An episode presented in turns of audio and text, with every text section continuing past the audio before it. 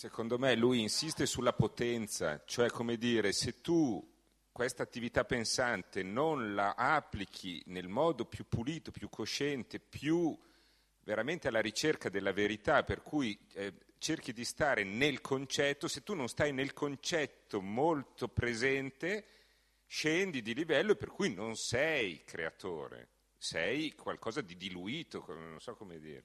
Era questo che volevi dire?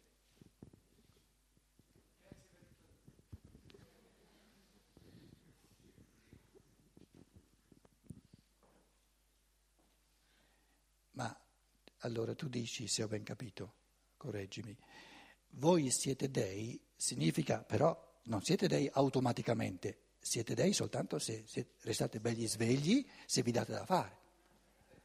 Adesso io ti chiedo, la divinità è divina automaticamente? Non c'è automatismo nello spirito che crea, perché l'automatismo è una ripetizione di un già fatto. Ogni creazione è dal nulla, come ci può essere automatismo? Quindi è nel concetto di dei, di Dio, che non ci può essere nessun automatismo, è nel concetto stesso.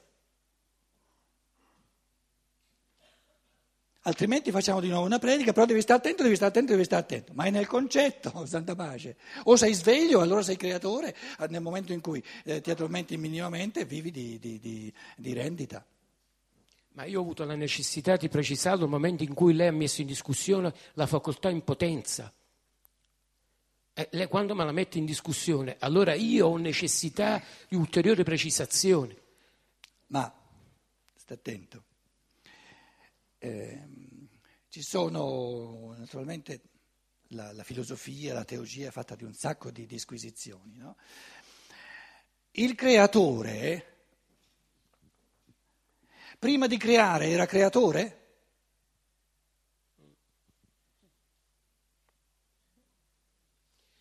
Ma consideriamo dell'identificazione no, spazio-temporale che per me nella non esistono, non c'è un prima e dopo lì. Lì non c'è un prima e dopo, anzi io ho un mio modo di vedere completamente diverso, richiamando un po' alle confessioni di Agostino. Dico, altrimenti che Dio sarebbe senza onnipotenza, senza onniscienza e senza onnipresenza? Non c'è un prima e dopo. Dove non c'è la verità, nella verità, nella dinamicità del pensare, c'è già tutto. E allora? È tutto presente. E, la e poten- noi siamo in facoltà di potenza per l'acquisizione. No, no. E lì c'è la nostra no, creazione. No, no, siamo sempre passibili di, di, di, di caderne fuori. Certo. Ma nella misura in cui siamo dentro non esiste potenzialità. Sono d'accordo. Eh, però prima non, prima non, l'avevi detta così pulita la eh, cosa. La differenza tra me e lei è che lei mi porta a chiarirmi ancora di più. Bene, la provocazione serve a questo da parte mia. D'accordo, adesso l'hai detta pulita la cosa. Quindi quando noi perdiamo i colpi ricadiamo nella scissione temporale tra potenzialità e, e, e esplicazione della potenzialità. Ma nel, nella creazione, diciamo, del pensare si è al di là di ogni potenzialità. D'accordissimo. Perché allora tutte queste disquisizioni dei teologi, dei filosofi, il creatore per diventare creatore deve essere creatore potenziale prima di creare, allora c'è anche in lui una potenzialità. E tu dici giustamente no, nel creare sorge anche il tempo e prima non c'era il tempo. E l'unico, l'unico nell'umanità che riporta la creazione, terra 4, dicevamo, terra 3, terra 2, alla, al, alla prima, prima, formazione, al primo creato, la descrizione della terra saturnia di Steiner comincia con l'inizio del tempo, giustamente. E una volta che il tempo inizia, saltano fuori tutte queste dualità del prima e del dopo, e c'è della potenzialità e della, della, dell'attualizzazione potenza e atto, questa è la, la dualità, la, la, il binomio di Aristotele, capito? Però prima che ci sia il tempo c'è l'eternità. Quindi la domanda che dice cosa faceva Dio prima di creare il mondo?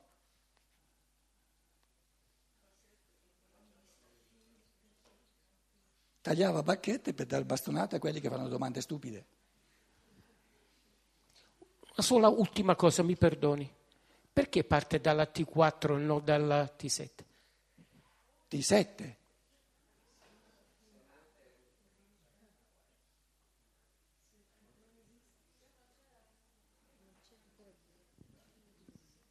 Allora, paragrafo 16.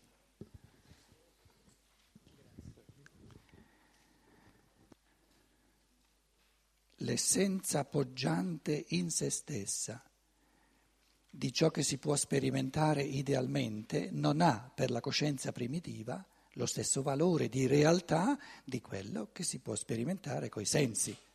Vedete questa frase riassume quello che ho cercato di spiegare per, eh, per tutta un'ora. Quindi per la coscienza primitiva, per l'uomo normale, diciamo, no? l'essenza che poggia su di sé del pensare, che io quando percepisco il pensare, percepisco qualcosa che è reale in se stesso, non ha bisogno di essere reso reale da qualcosa d'altro. Allora, l'uomo ordinario, siccome questo, questa realtà somma è di natura spirituale, non se ne accorge neanche che c'è e ha l'occhio rivolto al creato, agli oggetti della percezione.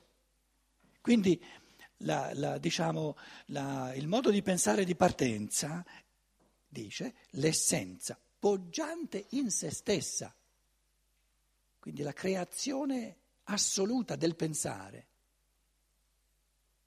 dello spirito che crea pensando, di ciò che si può sperimentare idealmente, non ha per la coscienza primitiva lo stesso valore di realtà di quello che si può sperimentare coi sensi. Perciò io ponevo la domanda in termini di realtà, cos'è più reale?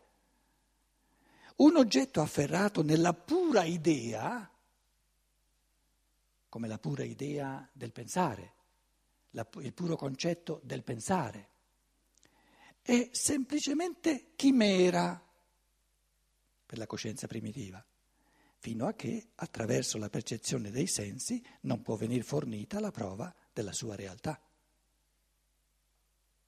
Quindi per la coscienza primitiva le cose diventano reali soltanto nella misura in cui diventano sensibilmente percepibili.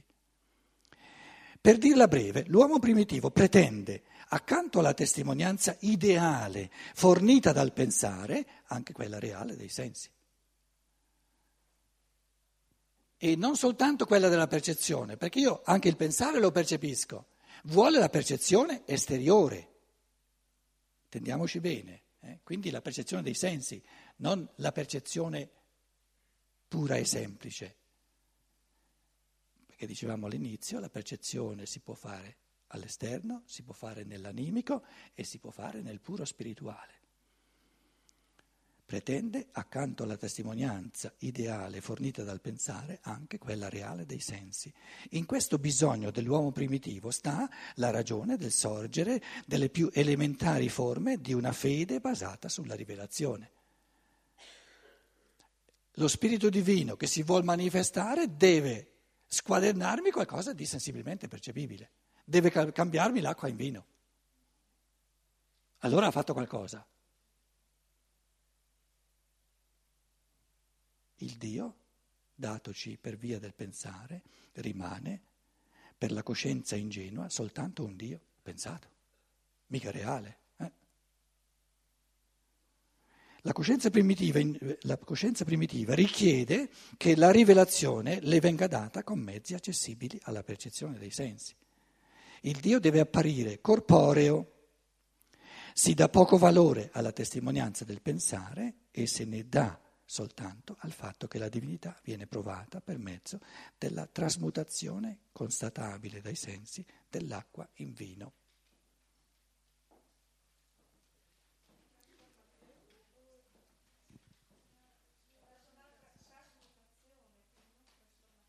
Sì, trasmutazione, trasformazione dell'acqua in vino. Cos'è avvenuto a Cana? Si riferisce a Cana, eh, concretamente. Canna di Galilea.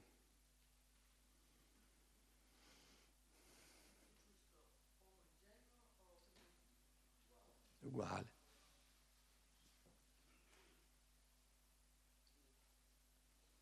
L'uomo normale, che siamo tutti noi.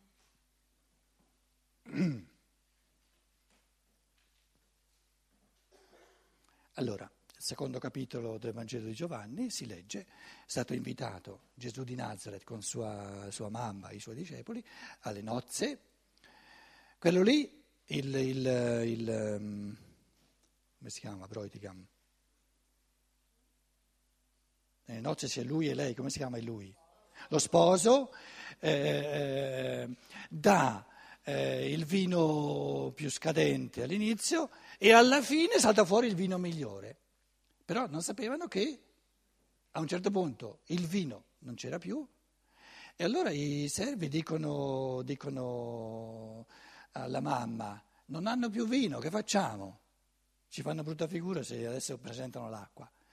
Allora la, la, la, la, mamma dice, lo dice al Cristo, dice questi poveracci non hanno più vino, che facciamo? Il Cristo dice, vi riassumo un po' il, il, il, ehm, il testo, il Cristo dice, eh, donna, la mia ora non è ancora venuta, però siccome possiamo lavorare insieme, tu ed io, cioè, ci sono delle forze tra te e me, non che cosa ho a che fare io con te, che c'entro io con te, per cui, in base a queste forze comuni tra te e me, di, uh, eh, è possibile cambiare l'acqua in vino.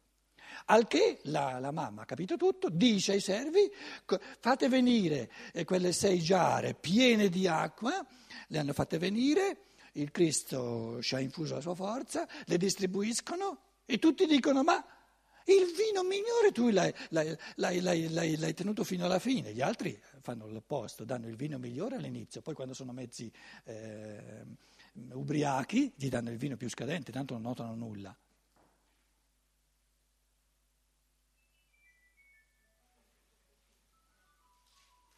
Viva il vino.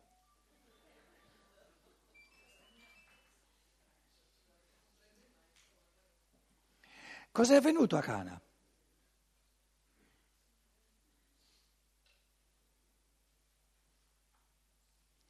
Manifestazione della potenza divina perché è diventata percepibile dove? A quale senso? Eh, nel senso del gusto. Il struino è buono, ma era acqua.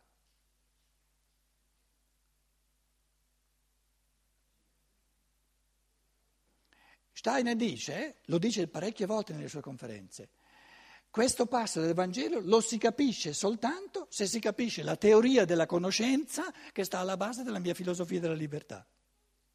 Continuamente lo dice, tante volte. Questo passo del Vangelo, quello che veramente è successo, lo si può capire soltanto mettendo alla base la teoria della conoscenza che viene descritta nella filosofia della libertà.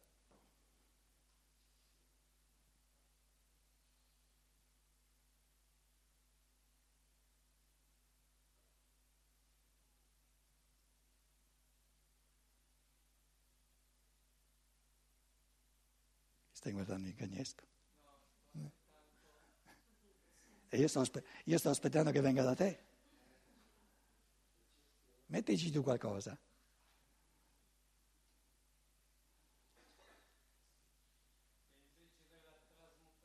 Aspetta, aspetta, fatti dare il... Che invece della trasmutazione nella, sostan- nel, nel, nella cosa dell'acqua possa essere avvenuta una trasmutazione nella coscienza di chi beveva il vino. Benissimo, e quindi la coscienza ha a che fare con la teoria della conoscenza.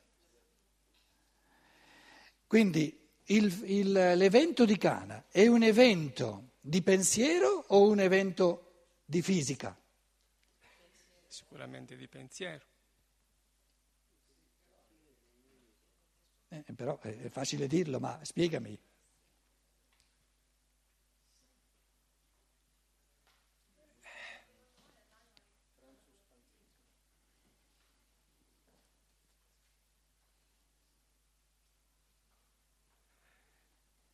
Il vino, partiamo dall'esperienza ordinaria, quello che hanno bevuto prima, crea un'ebbrezza. Questa ebbrezza è un effetto di un elemento chimico, diciamo semplicemente un elemento chimico, sulla coscienza umana, attraverso il corpo. Quindi questo elemento chimico che noi chiamiamo vino, l'alcol, opera sul corpo in un modo tale che l'anima esperisce il corpo in un modo tale che si sente ebra, esuberante. Questo, questa ebbrezza dell'anima è possibile che avvenga soltanto grazie all'alcol? No, sicuramente no. Sicuramente no. E l'entusiasmo cos'è? È un'ebbrezza animica. Senza vino, senza alcol. Ora, il Cristo che ci mette... Allora, escludiamo eh, detto per fare brevemente, se no eh, il discorso sarebbe troppo lungo, escludiamo che sia stata alterata la natura chimica dell'elemento, altrimenti sarebbe magia nera. Il Cristo vorrebbe costringere a credere in Lui. Quindi l'acqua chimicamente è rimasta acqua. Però il Logos ha unito a quest'acqua le forze del Logos. Le forze del Logos sono forze di pensiero. Ora, i commensali, bevendo quest'acqua, la bevono intrisa di forze del Logos.